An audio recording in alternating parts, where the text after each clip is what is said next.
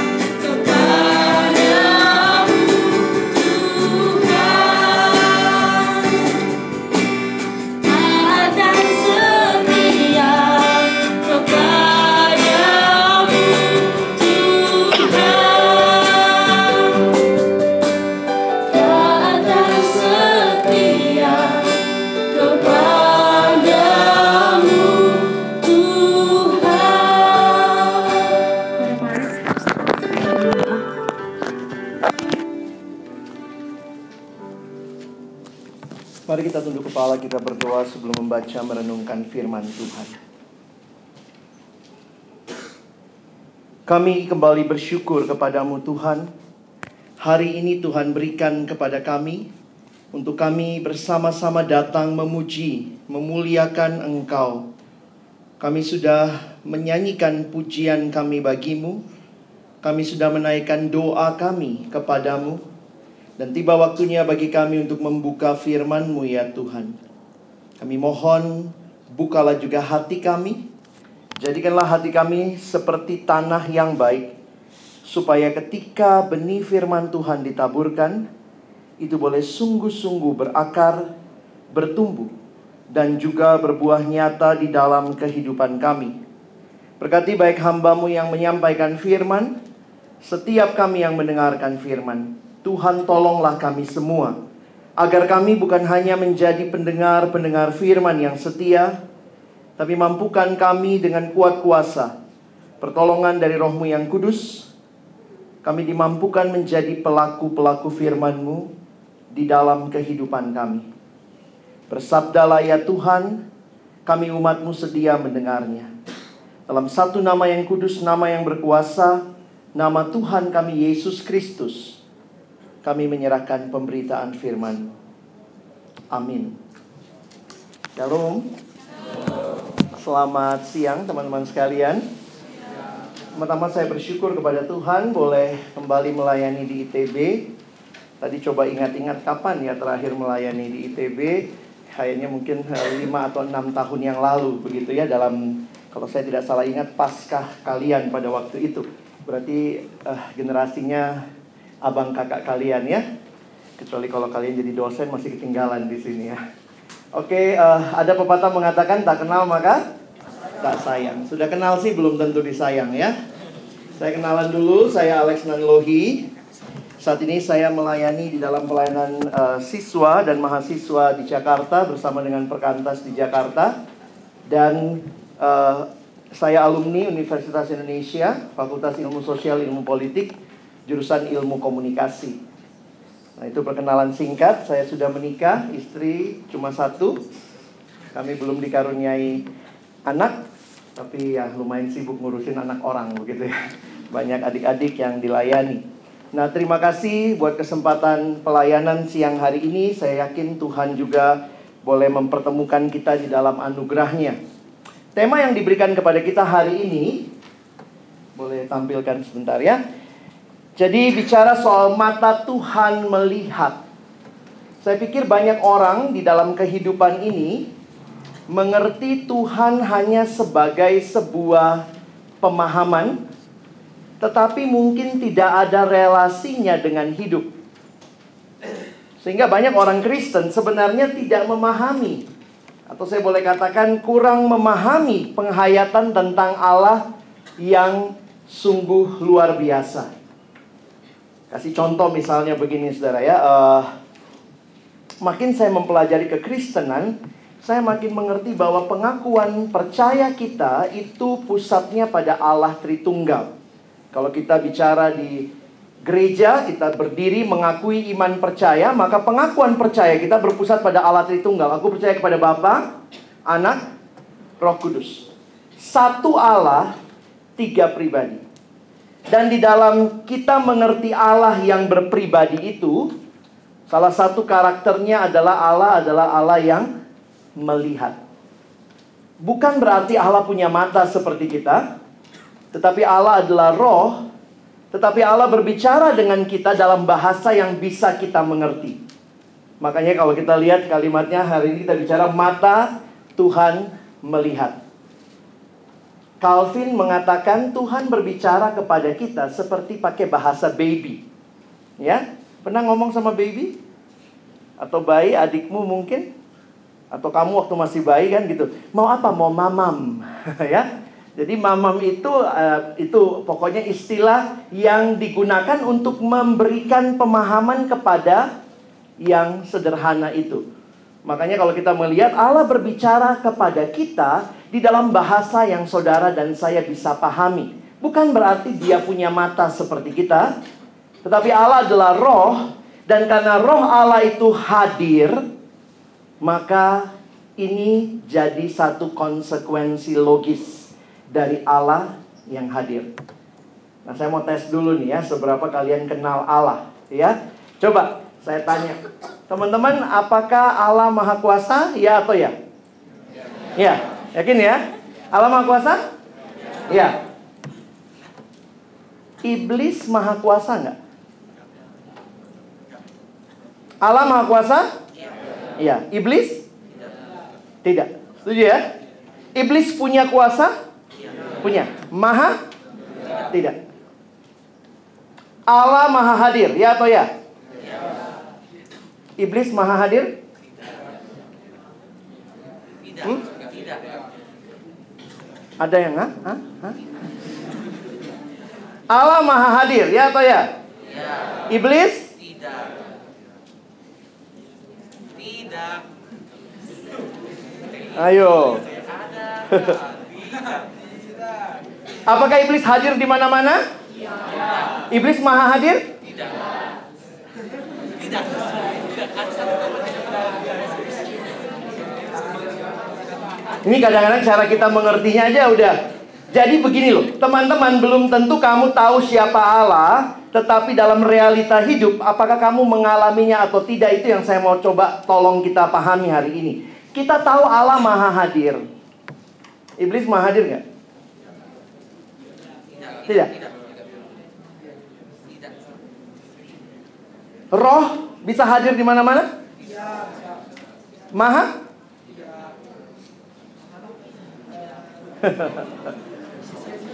Udah berapa lama jadi orang Kristen? Ayo. Coba teman-teman perhatikan begini. Jelas iblis tidak maha hadir. Kalau dia maha hadir, dia Allah. Yang maha itu hanya Allah. Iblis hadir? Maha hadir? Hadir di mana-mana? Iya, hadir di mana-mana tapi tidak maha. Bisa dipahami? Apa bedanya iblis sama setan? Ah, bingung lagi nih. Orang Kristen aja nggak nggak paham gitu ya. Jangan langsung tunjuk temannya ini. iblis, perhatikan, iblis itu, ya ini pemahaman buat kalian. Udah jarang yang bawa Alkitab cetak ya. Di belakang Alkitab cetak lihat kamus. Kalau HP suci nggak ada sih ya. Nah, kamus di belakang itu ditulis iblis itu sebenarnya dalam bahasa aslinya. Perhatikan bahasa Indonesia selalu menulis iblis dengan huruf i besar. Menunjuk kepada satu pribadi, iblis munculnya dalam bentuk singular. Jadi iblis itu malaikat yang jatuh, dia pemimpinnya. Lalu pengikut-pengikutnya namanya setan. Oke ya. Jadi kalau kau bilang iblis kau, gila ini apa pemimpinnya nih? ya. Lalu pengikutnya namanya setan. Jadi setan di Alkitab itu dalam bentuk plural. Ya, jamak. Nah, bisa dipahami ya? Nah, jadi kalau saya tanya, iblis maha hadir? Tidak. Setan maha hadir? Tidak. Jadi coba kalian jawab pertanyaan saya ya. Ini jawabnya secara teologis sudah sudah paham kan? Apakah di sini ada setan? Loh, teologis dong jawabnya. Mahasiswa masa depan bangsa. Kalau saya tanya, apakah di sini ada setan? Lo tahu dari mana? Temennya. Sekali lagi, pikir dulu ya, pikir baik-baik baru jawab. Jawabnya teologis dong ya. Apakah di sini ada setan? Saya ulang, pelajari cara saya bertanya. Apakah di sini ada Allah? Ada. Pas? Pasti. Apakah di sini ada setan? Hah? Setan kan tidak maha hadir. Jadi di sini ada setan? Belum tentu. Mung itu jawabannya teologis loh. Itu kalau mikir. Kalau tadi cuma ada ya, ya, gitu. Kalau kalian mikir jawabnya teologis. Apakah di sini ada Allah? Pasti. Apakah di sini ada iblis? Ada setan? Mungkin. Lucunya orang Kristen yang katanya menyembah Tuhan yang hidup lebih takut sama yang mungkin ada daripada pegang yang pasti ada. Malam-malam ke toilet, aduh ada setan, ada setan, ada setan. Jadi kalian kesetanan, ya. Itulah kita orang Indonesia banyak yang kesetanan. Film kita pun apa? Susana. Bernafas dalam kubur. Memang bangsa yang beragama ini pada saat yang sama sangat kesetanan. Lihat ya film-film yang laku semua yang setan. Dan lihat apa yang dimenangkan cara pikir si iblis. Cara pikir si setan yang dimenangkan dalam dirimu adalah kamu merasa setan maha hadir. Banyak orang merasa setan itu maha hadir. Setelah saya kasih ceramah seperti ini, satu bapak di gereja angkat tangan. Pak, menurut saya setan maha hadir. Saya bilang, Bapak tahu dari mana? Ya dia kan roh, berarti dia maha hadir. Saya bilang, nih Bapak temennya kali ya. Terus saya bilang sama dia, maaf Pak, dari apa yang saya pelajari di Alkitab, setan itu tidak maha hadir.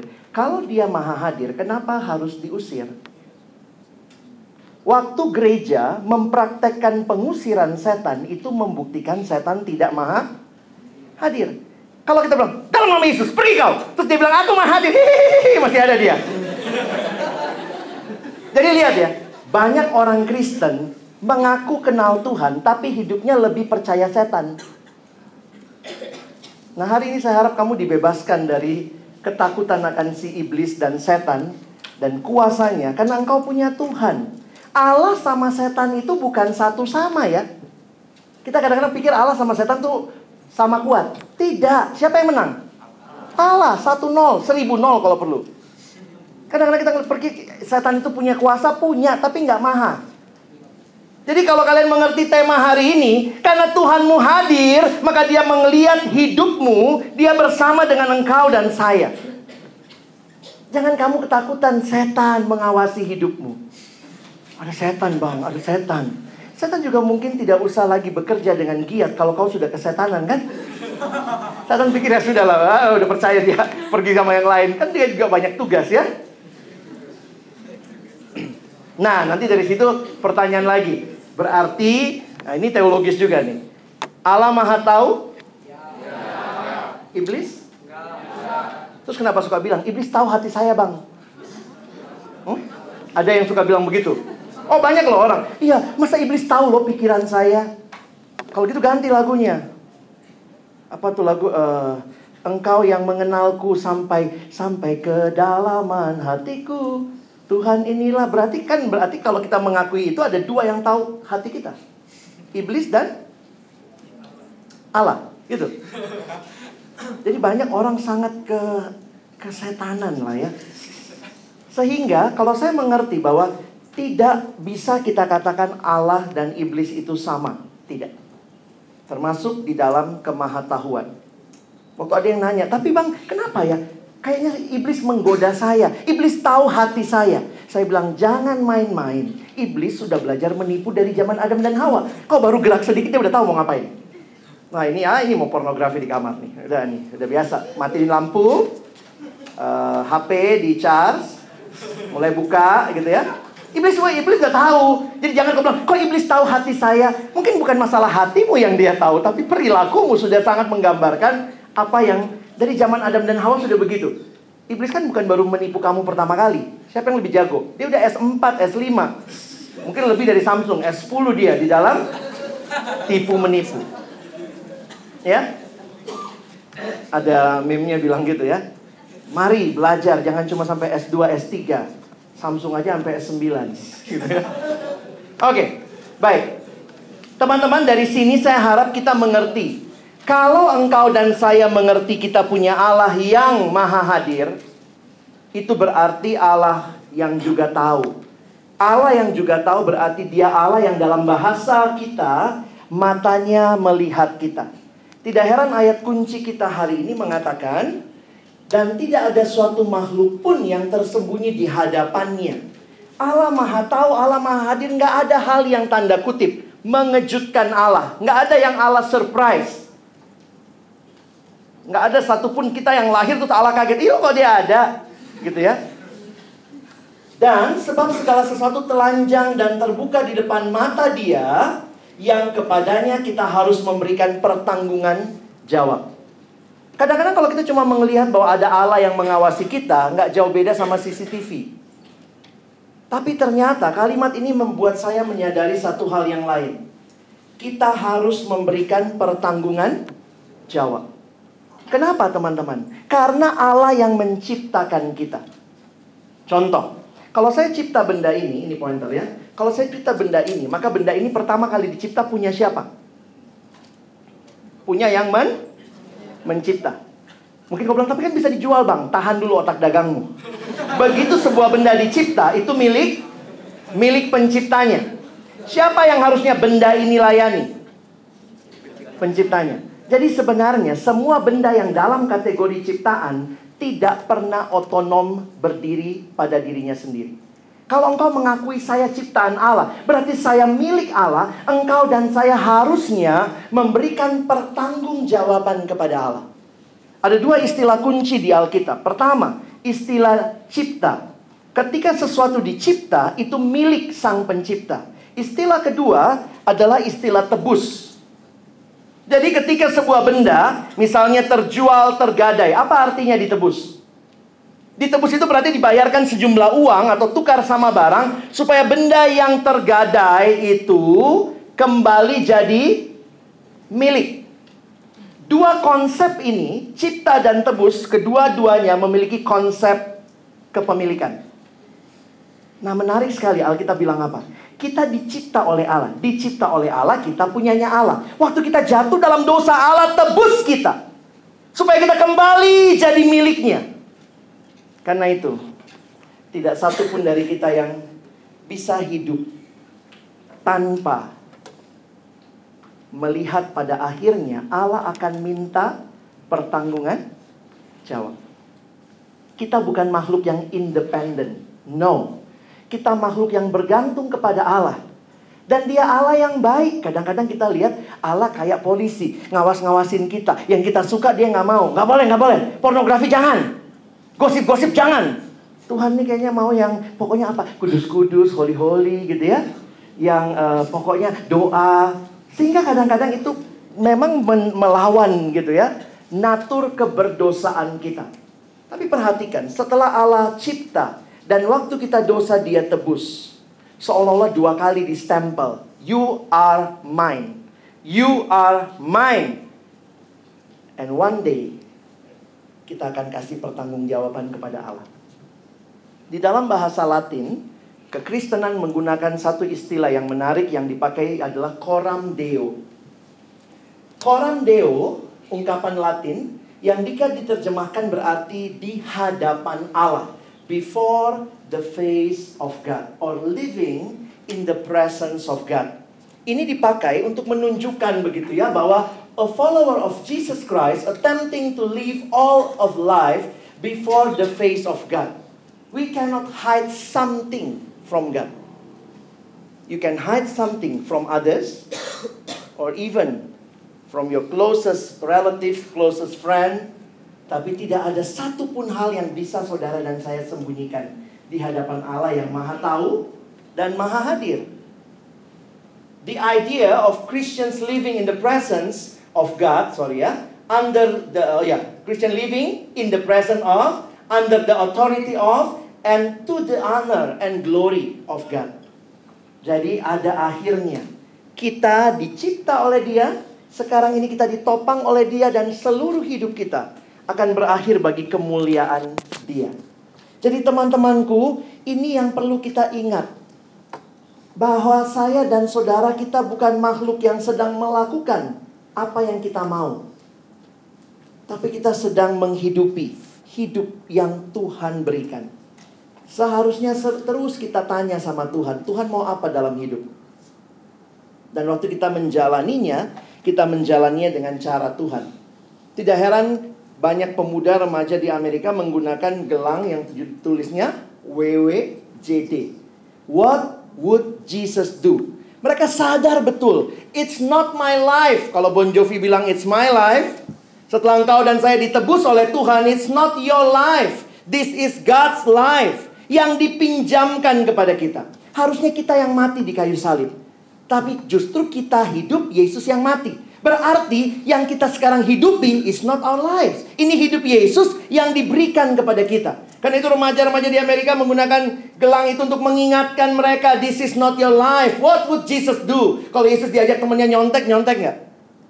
Kalau Yesus diajak temannya untuk nonton film porno, nonton nggak? What would Jesus do? This is not your life. Dan ini terus mengingatkan kita, we are living in the face or before the face of God.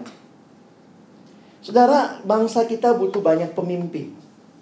Dan saya lihat kalau kalian juga dibentuk, disiapkan jadi pemimpin, banyak orang memimpin hanya berdasarkan apa yang dia miliki. Mengandalkan apa yang dia punya. Tetapi pemimpin rohani adalah pemimpin yang kepemimpinannya before the face of God. Tuhan yang tahu sampai kedalaman hatiku. Saya coba kaitkan dengan tema minggu lalu. Kalian bicara soal mengandalkan Tuhan. Hidup seperti Esra, teladan pemimpin yang dibutuhkan. Apa artinya mengandalkan Tuhan? Di dalam bahasa lain, mengandalkan Tuhan ini sama dengan percaya kepada Tuhan. Jadi kalau saya percaya, saya benar-benar ya, percaya yang menyerahkan diri ya, bukan cuma percaya dalam knowledge, tapi percaya yang mengandalkan, percaya yang menyerahkan diri, dan ini tidak mungkin tidak. Engkau dan saya hanya bisa mengandalkan sesuatu yang kita kenal. Kalau kamu tidak kenal, kamu tidak atau kamu akan sulit mengandalkan. Nah, perhatikan. Karena itulah mengandalkan Tuhan percaya kepada Tuhan itu terkait dengan apakah saudara sungguh mengenal Tuhan. Dan harusnya pengenalan akan Tuhan, sekali lagi yang saya katakan di awal tadi. Kalau saya tahu saya hidup di hadapan Allah, pengenalan saya akan Tuhan itu sifatnya, coba kita bahas sebentar ya. Pengenalan akan Tuhan itu sifatnya informasi atau relasi? Saya kasih dua kalimat ya, kalian pilih. Kalian lebih suka kalimat yang mana? Kalimat pertama begini. Wanita paling kaya di dunia adalah Ratu Elizabeth dari Inggris. Ini kalimat pertama. Kalimat kedua. Wanita paling kaya di dunia adalah Ratu Elizabeth dari Inggris dan dia memberikan semua kekayaannya kepada saya. Ayo, lebih suka yang mana? Hah? Yang kedua, dasar matre. Kenapa kita lebih suka yang kedua? Kalimat pertama isinya cuma infor, informasi. Kalimat kedua melibatkan re, relasi. Dan ketika ada relasi, harusnya itu membawa transformasi. Jadi orang yang hidup di hadapan Tuhan sadar bahwa Tuhan sedang melihat hidupnya, kita akan bisa terus alert, sadar, aware hanya kalau kita terus punya relasi dengan Tuhan. Karena itu saya harus katakan jangan cuma senang jadi orang yang tahu banyak firman. Tapi apakah firman itu memberikan relasi yang membuat kamu makin mengerti siapa Tuhan? Dan itu efeknya buat hidup kita. Bukan pengetahuan di sana. Yang kalau tes ujian agama dapat 100. Tetapi relasinya ke sini. Oh banyak orang tahu. Tuhan maha tahu. Tuhan maha hadir. Tapi ditanya, iblis maha hadir? Iya, maha juga. Gak relasional. Pengetahuan tidak kita alami. Bayangkan tahu Tuhan Maha Hadir, tapi ke WC aja takut. Itu kan nggak logis ya. Coba kalian kan anak-anak ITB nih. Mikirnya, oh saya yakin Tuhan berkuasa. Di kebaktian nyanyi, Allahku baik, Allah luar biasa. Keluar, ketakutan. Ih, di kamar kosku ya, ada ini ya. Ada apa? Bayar makanya kosmu gitu ya. Supaya tidak ada ibu kos menghantui ya. Itu kan lebih mengerikan ya, ibu kos yang datang terus menghantui. Makanya saya suka katakan begini teman-teman ya. Hati-hati kita cuma senang dengan yang namanya pengetahuan. Saya tidak menolak pengetahuan, justru kita perlu tahu informasi supaya kita mungkin atau kita bisa berelasi di dalamnya. Kalian tahu nggak bedanya antara apa bedanya tahu sama tahu? Apa bedanya tahu sama tahu? Abang kasih cerita ya, kalian nanti tebak. Ini cerita tentang penjual tahu. Ada seorang penjual tahu dari Sumedang. Dia sudah jualan tahu di Sumedang, lalu satu hari dia bertekad mengadu nasib ke Jakarta. Lalu kemudian dia siapkan segala macam, dia belum pernah ke Jakarta. Terus kemudian dia coba siapkan semua modal dikumpulin, lalu kemudian siap berangkat ke Jakarta. Dengan dada yang membusung, dagu yang terangkat, dia jalan di kampungnya karena mau ke Jakarta nih. Eh, ketemu temennya yang sudah lima tahun jualan tahu di Jakarta. Pas lagi pulang, eh mau ngapain? Saya mau ke Jakarta. Mau ngapain? Mau jualan tahu. Terus temannya bilang, eh kamu tahu nggak? Di Jakarta susah loh jualan tahu. Iya, saya tahu. Hah? Tahu? Belum pernah ke Jakarta. Tahu nggak di Jakarta susah jualan tahu? Tahu. Oh gitu ya, sudah. Dengan nekat dia berangkat ke Jakarta. Eh pas nyampe Jakarta ternyata susah loh teman-teman. Susah jualan tahu. Hampir semua kompleks sudah ada asosiasi pedagang tahu. Sudah ada orang dengan lapak-lapaknya sendiri. Di bulan pertama dia cuma dapat di ujung satu kompleks yang kecil, sulit sekali di sana, sedikit sekali yang beli. Bulan kedua makin sulit, modal menipis. Bulan ketiga modal habis. Akhirnya gulung tikar, pulang kampung. Sampai di Sumedang, dia tunduk kepala. Dulunya kan agak ngangkat dikit, malu, tunduk. Eh, ketemu lagi temennya yang jualan tahu lima tahun itu. Lagi pulang juga. Eh, udah pulang. Iya, udah pulang. Eh, gimana? Jadi jualan tahu? Iya, jadi. Susah ya jualan tahu di Jakarta? Iya. Sekarang udah tahu nggak? Di Jakarta susah kan jualan tahu? Iya, sekarang sudah tahu. Apa bedanya tahu sama tahu? Tahu yang pertama belum punya penga pengalaman. Tahu yang kedua sudah punya pengalaman. Sekarang jawab pertanyaan Abang ya. Kalian tahu Tuhan itu baik? Nah, you got my point. Kalian tahu Tuhan itu baik? Bener ya? Jangan pulang ke kos, habis nyanyi Allah itu baik, itu pulang. Tuhan kenapa begini? Kenapa dosenku begini? Kenapa begini? Ah, kita nggak. Kita itu zaman online tapi banyak yang disconnect. ya? Nggak, yang kita tahu sama yang kita alami itu beda. Nah, saya harap kita tidak kenal Tuhan hanya sebatas pengetahuan, dengar banyak khotbah, tapi benar-benar kita berkata, "Tuhan, I want to know you and I want to experience who you really are." Termasuk di dalam mengenal Dia sebagai Allah yang Maha Tahu. Saya punya pengalaman ini kira-kira tahun yang lalu. Dan itu di Bandung dalam satu retret. Dalam retret itu pembicaranya dia cuma bicara dengan sederhana. Allah Maha Hadir. Allah Maha Tahu. Ambil waktu setengah jam. Kami disuruh ya, peserta retretnya cuma 30-an orang. Pemimpin-pemimpin waktu itu ya. Lalu dia bilang, coba ambil waktu 30 menit. Kalian pergi uh, secara pribadi boleh merefleksikan. Apa artinya Allah yang Maha Tahu? Oh teman-teman waktu saya 15 menit pertama saya bingung gitu. Allah maha tahu apa artinya gitu ya. Biasalah ya kan generasi kita ini banyak yang tidak tahan dengan ketenangan ya.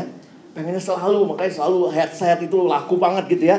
Anak sekarang kayaknya nggak bisa tenang gitu. Nah hari itu saya coba belajar tenang, HP dijauhkan gitu ya. Dan waktu tenang itu setelah 15 menit saya unrest gitu. Tiba-tiba seolah Tuhan bicara. Aku hadir. Aku ada. Tiba-tiba saya nangis teman-teman. Itu pengalamannya sangat ini ya. Sangat ber, berkesan buat saya. Saya nangis karena begini. Ketika itu Tuhan seolah-olah bicara kepada saya, Alex. Kalau saya hadir, berarti waktu kau kemarin bikin dosamu di kamar yang paling tertutup, aku ada, aku lihat, aku sedih, tapi aku mengampunimu, aku mengasihimu. Wah, saya nangis. 15 menit terakhir itu saya nangis. Sehingga waktu selesai masuk ke ruangan tuh udah kayak orang bengkak habis ditonjok begitu ya. Tapi saya melihat bahwa iya ya, pengenalan saya akan Allah yang punya kuasa saya minta dia, saya alami dalam hidup. Sebenarnya pengalaman barusan juga tadi ya. Teman-teman saya dari Jakarta jam 6.15. Salahnya naik travel. Karena travel dekat rumah. Aduh di jalan. Saya baru nyampe tadi yang, yang baru nyampe itu ya. Tapi kemudian waktu saya udah lihat begini. Aduh masih satu jam lagi. Lihat lagi tinggal 45 menit lagi. Terus kemudian saya bilang, saya akan bicara tentang Allah yang maha tahu. Allah yang maha kuasa. Terus kemudian saya doa. Saya doanya sederhana. Tuhan, engkau maha kuasa, engkau tahu. Kalau memang ITB ini tempat saya harus bagi firman, pasti saya nyampe. Kira-kira gitu ya. Saya udah mau bilang sama Mario, kalau saya nggak nyampe, kamu gantiin ya. saya udah kirim soalnya sama dia PPT saya. Berarti kau yang paling tahu ya. Ih teman-teman itu memberi ketenangan loh. Saya soalnya unrest banget. Saya jarang sekali terlambat kalau jadi pembicara di Jakarta. Jadi itu bagi saya unrest banget gitu ya. Sampai tadi kemudian waktu saya habis doa itu kayak Tuhan bilang tenang, aku yang atur ini jalan punyaku, aku bisa belah laut merah kok. Cuman jalan doang gitu ya. Tuhan tapi macet gitu ya. itu tuh antara aduh Tuhan ini adik-adikku di sana kan bilang mana pembicaranya nanti kalau semua udah dimajuin ke depan semua lagu udah dinyanyiin bingung juga MC-nya gitu ya. Apalagi ya. Eh teman-teman tahu nggak pengalamannya apa? Habis doa saya tenang, saya bobo, saya tidur. Saya pikir iya ya. Kalau saya merasa saya yang punya kuasa dan kontrol, it will make me unrest. Tapi waktu saya berserah kepada Tuhan, saya bisa tenang. Nah, saya nggak tahu nih, mungkin kalian juga punya masalah hidup, pergumulan. Tapi ketika engkau tahu, dia Allah yang maha tahu, dia Allah yang maha kasih, dia Allah yang maha kuasa, dia Allah yang maha hadir. Alami dalam hidupmu. Jangan cuma jadi konsep. Minggu lalu kalian bahas Esra ya. Seorang imam yang memimpin rombongan kedua, orang-orang buangan yang kembali dari Babel. Bagi saya, satu kunci yang menarik dari Esra adalah ini. Kunci dari kepemimpinan Esra ada dalam sebuah kalimat yang dituliskan dalam Esra 7 ayat 10. Sebab Esra telah bertekad untuk meneliti Taurat Tuhan dan melakukannya serta mengajar ketetapan dan peraturan di antara orang Israel. Jangan lupa Esra ada juga di pembuangan di Babel. Pada waktu itu konsep Allah itu Allah lokal teritorial. Jadi Allah zaman itu Allahnya Babel ya stay-nya di Babel. Pindah dikit uh, roaming tuh Allahnya ya. Nggak bisa dia, nggak tahan dia di sini. Jadi bagi saya menarik sekali. Orang-orang seperti Esra, seperti Nehemia yang ada di pembuangan tetap tahu Allah Israel itu Allah semesta alam. Wah, itu menarik tuh. God Tuhan itu hadir dia Allahnya bukan cuma berkuasa di Babel. Dia berkuasa atas segalanya. Sehingga kalau saya perhatikan, pengenalan Esra kepada Tuhan yang dimulai dengan dia benar-benar membaca merenungkan firman membuat perubahan dalam hidupnya. Karena itu apa yang jadi respon kita ya. Kita baca ayat ini sama-sama ya. 2 Tawarik 16 ayat 9. 1 2 iya. Karena mata Tuhan menjelajah seluruh bumi untuk melimpahkan kekuatannya kepada mereka yang bersungguh hati. Banyak orang saat ini Kristennya hari Minggu, Kristennya di gereja, Kristennya dalam ruang ibadah. Kenapa? Sadar di sini ada Tuhan, jangan main-main. Ibadah tuh yang serius. Tapi di kos, Tuhannya saya. Mirip. Seperti orang Israel di pembuangan. Di pembuangan mereka justru belajar percaya kepada Allah lain. Kenapa? Allah Israel kayaknya impoten di sini. Harus cari Allah lain. Tapi orang seperti Esra, dia tahu Allah look over the whole earth. Jangan jadi Kristen cuma hari Minggu. Do not just be a Sunday Christian. Kalau hari Minggu, wah kalau perlu pakai bulatan di atas kepala. Terus kalau perlu pakai sayap, nggak kena tanah gitu ya. Kalau hari Minggu tuh ngomongnya rohani. Kepentok haleluya, kejedot maranata. Tapi hari lain, hari lain seolah-olah Tuhan nggak ada ya. Hari lain karena Tuhan nggak ada, weh nyet, jing, pret. Manggil temen aja udah nama-nama Bandung Su. Ngeri. Do not just be a Sunday Christian, but be a Christian every day because God look over our lives. Ini harus memberi perbedaan. Pengenalanmu akan Tuhan harus kasih perbedaan dalam cara belajarmu. Kadang-kadang udah males kali ya bikin paper copy paste aja. Ah, dosen nggak tahu. Tuhan tahu. Dosen nggak mungkin baca teliti satu-satu. Tuhan baca. Cara bergaulmu bagaimana? Jangan dalam lingkungan rohani jadi rohani. Banyak orang berubah model bunglon. Di lingkungan rohani rohani gitu ya. Wih kayaknya wah haleluya ya. Susah ngomongnya. Agak-agak sengau dikit. Kalau di luar cablaknya balik lagi gitu. Eh monyet mana lo? saya kadang-kadang ketemu orang seperti itu. Saya sama istri saya lagi naik angkot gitu ya dari dari rumah mau ke mall gitu. Terus ngeliat tuh anak kecil SD kelas 6. Anak kelas 6 cewek-cewek kan udah gede-gede bongsor-bongsor gitu ya. Di angkot gitu di pojok gitu ya. Saya bilang, ih maksudnya manis-manis gitu ya. Tapi tiba-tiba waktu dia ngomong, saya malah pengen gampar gitu kan. Itu sampai pegang saya, udah bukan anak lu gitu. Emang ini kalau anak gereja gue gue gampar deh. Tiba-tiba ngomongnya begini teman-temannya, mereka bertiga. Gila monyet banget tuh guru tadi. Dia kan dia di kebun binatang ya sekolahnya ya. Iya anjing banget tuh guru ya. Yang satu nimpalin. Jadi saya pikir ini anak-anak cantik-cantik. Mulutnya ngeri. Dan kenapa saya pikir ya banyak orang dalam pengenalan akan Tuhan nggak ber- berpengaruh apa-apa buat kesehariannya. Satu waktu saya nonton lagi sama istri, saya suka nonton sama istri gitu ya. Lalu kemudian waktu nonton itu di samping kami itu ada dua pasang pacaran, dua pasang. Dan itu saya yakin banget anak SMP. Ya ampun celana belum sampai bawah. Gitu ya. Tapi itu waktu nonton udah udah begini-begini gitu ya. Waktu itu saya ingat nontonnya udah film lama tuh Maleficent atau apa itu ya. Dan itu kan agak gelap. Setiap kali gelap di sini bunyi cepok-cepok. Terus saya liatin. Kalau saya liatin pura-pura agak jauh gitu. Cipokan berdua. Yang sana juga gitu. Karena sana agak jauh. Ini persis di sebelah saya. Sebelah saya itu ceweknya. Ceweknya itu udah separuh badannya di kursi sana. Begitu ya. Saya bilang mungkin mereka pikir ya di rumah ada papa mama, di bioskop lah. Itu itu bukan karena saya juga lihat gitu ya. Jadi itu ngomong Tuhan lihat pun kayaknya udah nggak nggak efek gitu ya. Jadi waktu kemudian saya liatin gitu, saya kasih sanksi sosial kan saya belajar sosiologi, sanksi sosial. Eh, tetap aja loh. Begitu saya selesai, lanjut lagi. Terus kemudian saya begini lagi terus. Istri saya bilang, kenapa sih? Ada apa sih di situ? Ada film lain. Aduh, saya bilang ini parah ini ya. Kenapa? Bagaimana cara bergaul kita? Kita sadar nggak Tuhan melihat loh, Tuhan lihat loh. Gimana cara pacaranmu? True love waits, bikin gelang, bikin kampanye nih. True love waits. Jangan pegang dulu kalau belum waktunya.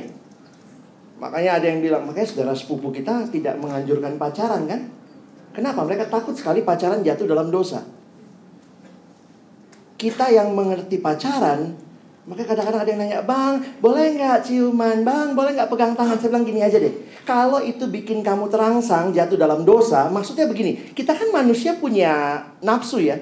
Jangan takut sama nafsu. Yang nggak boleh di Alkitab hawa nafsu. Jadi ada yang pernah cerita sama saya, Bang, kenapa ya saya kalau lihat cewek bajunya seksi-seksi saya terangsang? Ini cowok. Saya bilang, ya saya balas emailnya, puji Tuhan deh kau normal. Tapi waktu kau terangsang apa yang kau lakukan itu mungkin yang bikin kau jatuh dalam dosa. Kalau kau begitu lihat terangsang terus liatin terus dipelototin, direnungkan, di saat teduhin habis kau. Ya?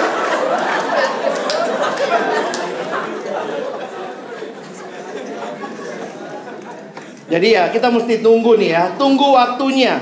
Jadi boleh nggak pegangan tangan? Saya bilang pegangan tangan kalau nyebrang boleh. Iyalah. Tapi kalau tidak ada apa-apa pegang-pegang remes-remes lalu mulai kemudian terangsang lama-lama jadi yang lain. Boleh ciuman nggak? Dia nanya, abang waktu sama kakak dulu pacaran pernah ciuman nggak? Pernah sih. Tiga kali. Kami pacaran tiga tahun. Tiga kali. Kapan tuh? Saya ciumnya waktu dia ulang tahun. Itu cium pipi, kan cium juga. Cium pipi dan di depan keluarganya. Hanya itu ciuman kami.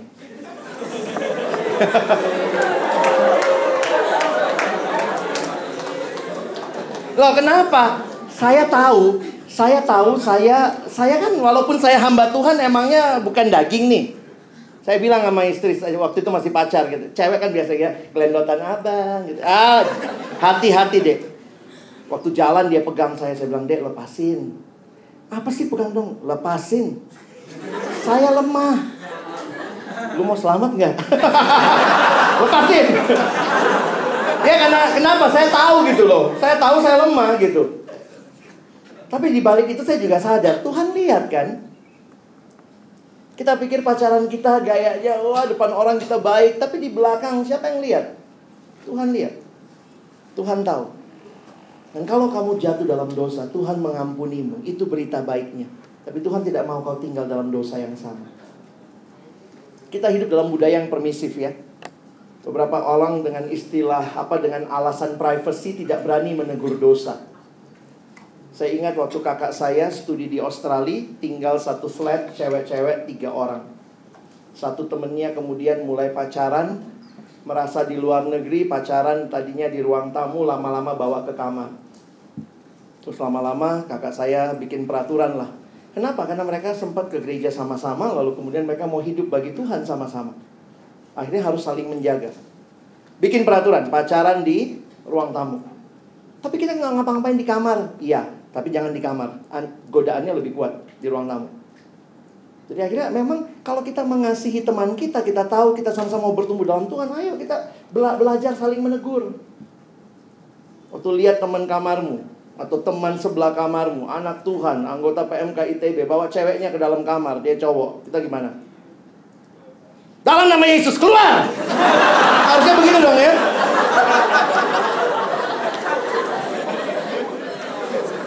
Tapi biasanya apa yang kita lakukan?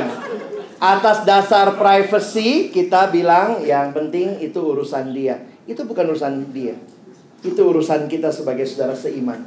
Ya, hati-hati ya. Jadi sadar. Kita baca ayat terakhir. Satu dua ayat. Akulah pokok anggur dan kamulah ranting-rantingnya. Barang siapa tinggal di dalam aku, ia ia berbuah banyak. Sebab di luar aku saya tutup dengan bagian akhir ayat ini ya. Cukup lama saya renungkan. Di luar aku kamu tidak dapat berbuat apa-apa. Ternyata hidup di hadapan Tuhan itu hidup yang indah, bukan hidup yang ketakutan diawasi terus-menerus. Karena the true freedom is in Jesus. Satu pagi saya datang ke kantor, lalu kemudian ada adik yang pelayanan dengan kami, dia kos. Dan dia tinggal di kamar kos sendiri, mungkin karena takut kesepian sebagai wanita, dia pelihara beberapa ikan mas. Terus pagi-pagi ya, biasa di akuarium lah gitu ya. Pagi-pagi dia bilang sama saya, Bang Alex, Bang Alex, kenapa? Saya bilang, Ih tadi malam ikan mas saya bunuh diri. Ternyata pagi-pagi ditemukan ada dua ekor ikan masnya yang sudah mati di atas karpet. Kami coba bahas-bahas pakai logika-logika brownies TV ya. Oh ini mungkin yang cintanya nggak disetujui orang tua lompat berdua gitu ya. Tapi akhirnya kami jadi sadar begini. Ikan paling butuh air. Ikan tuh bebasnya di mana? Di dalam air apa di luar air? Loh, ini lebih luas nih. Ya, luas. Ini sedikit begini, ini ini bebas. Ikan itu bebasnya di dalam air. Walaupun dia lahir di zaman reformasi, mungkin dia bilang, saya ikan reformasi, saya tidak butuh air. Maka begitu dia lompat keluar dari air, dia MPP, mati pelan-pelan. Kadang-kadang kita bilang gini, hidup di hadapan Tuhan kok susah banget sih. Ini nggak boleh, itu nggak boleh, ini nggak boleh. But the good news now, that is your true freedom. Hidup yang semuanya boleh, saya yakin bukan itu hidup yang Tuhan rancangkan. Tapi hidup yang di dalamnya ada aturan, ada batas. Karena keluar batas itu, itu kematian kita. Mari nikmati Allah melihat hidupmu bukan dengan ketakutan. Ih, apalagi nih, apalagi nih. Tapi dengan sukacita. Thank you Lord. You watches over my life. Karena itulah my true freedom. Mari kita berdoa. Hari ini kami bersyukur untuk firman-Mu. Biarlah pengertian kami, pengenalan kami akan Tuhan membuat kami makin memahami, mengenal, dan makin mencintai-Mu. Dan makin mau hidup di hadirat-Mu. Terima kasih Tuhan buat firman-Mu. Tolong kami bukan cuma jadi pendengar, tapi jadi pelaku firman. Dalam nama Yesus kami berdoa. Amin.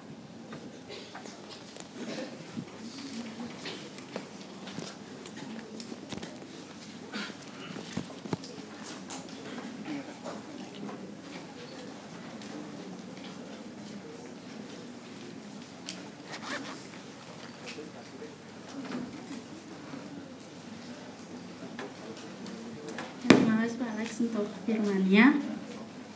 Jadi yuk kita belajar untuk hidup berkenan di hadapan Tuhan. Kita belajar untuk melakukan segala sesuatunya itu ya karena Tuhan melihat kita makanya kita melakukannya itu ya untuk Tuhan. Oke sekarang kita memberikan persembahan sambil sekalian untuk menutup ibadah kita. Mari kita angkat pujian persembahanku.